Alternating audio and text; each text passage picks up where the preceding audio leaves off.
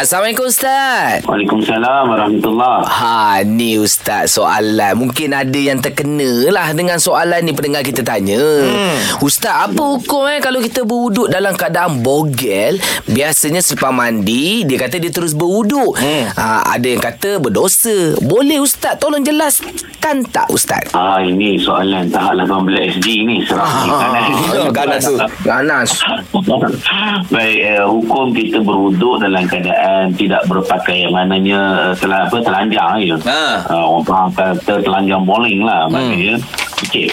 Sebenarnya uh, dalam uh, pertama kita kita bercerita tentang uh, dalam keadaan bersendirian maknanya tu hmm. tu uh, dalam mazhab Syafi'i sebenarnya wajib kita ni sama dalam keadaan apa ni uh, apa duduk dalam keadaan bersendirian hmm. tempat tertutup sebenarnya mesti kena tutup aurat juga Betul.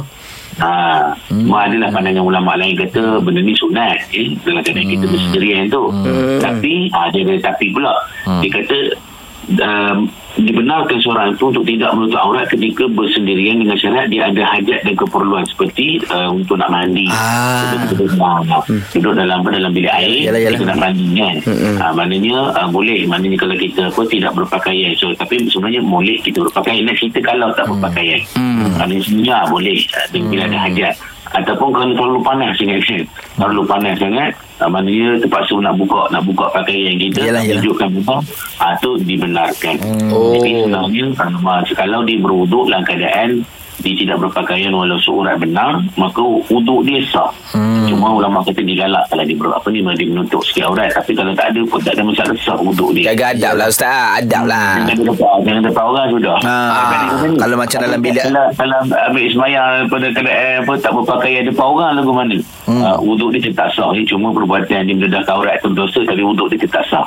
Yalah, yalah. Kalau begitu, kalau macam dekat tandas seorang-seorang, tak apalah. Janganlah kita berwuduk tak pakai baju depan pagar estero. Ah, ramai orang tengok. Itu kena angkut tu nanti.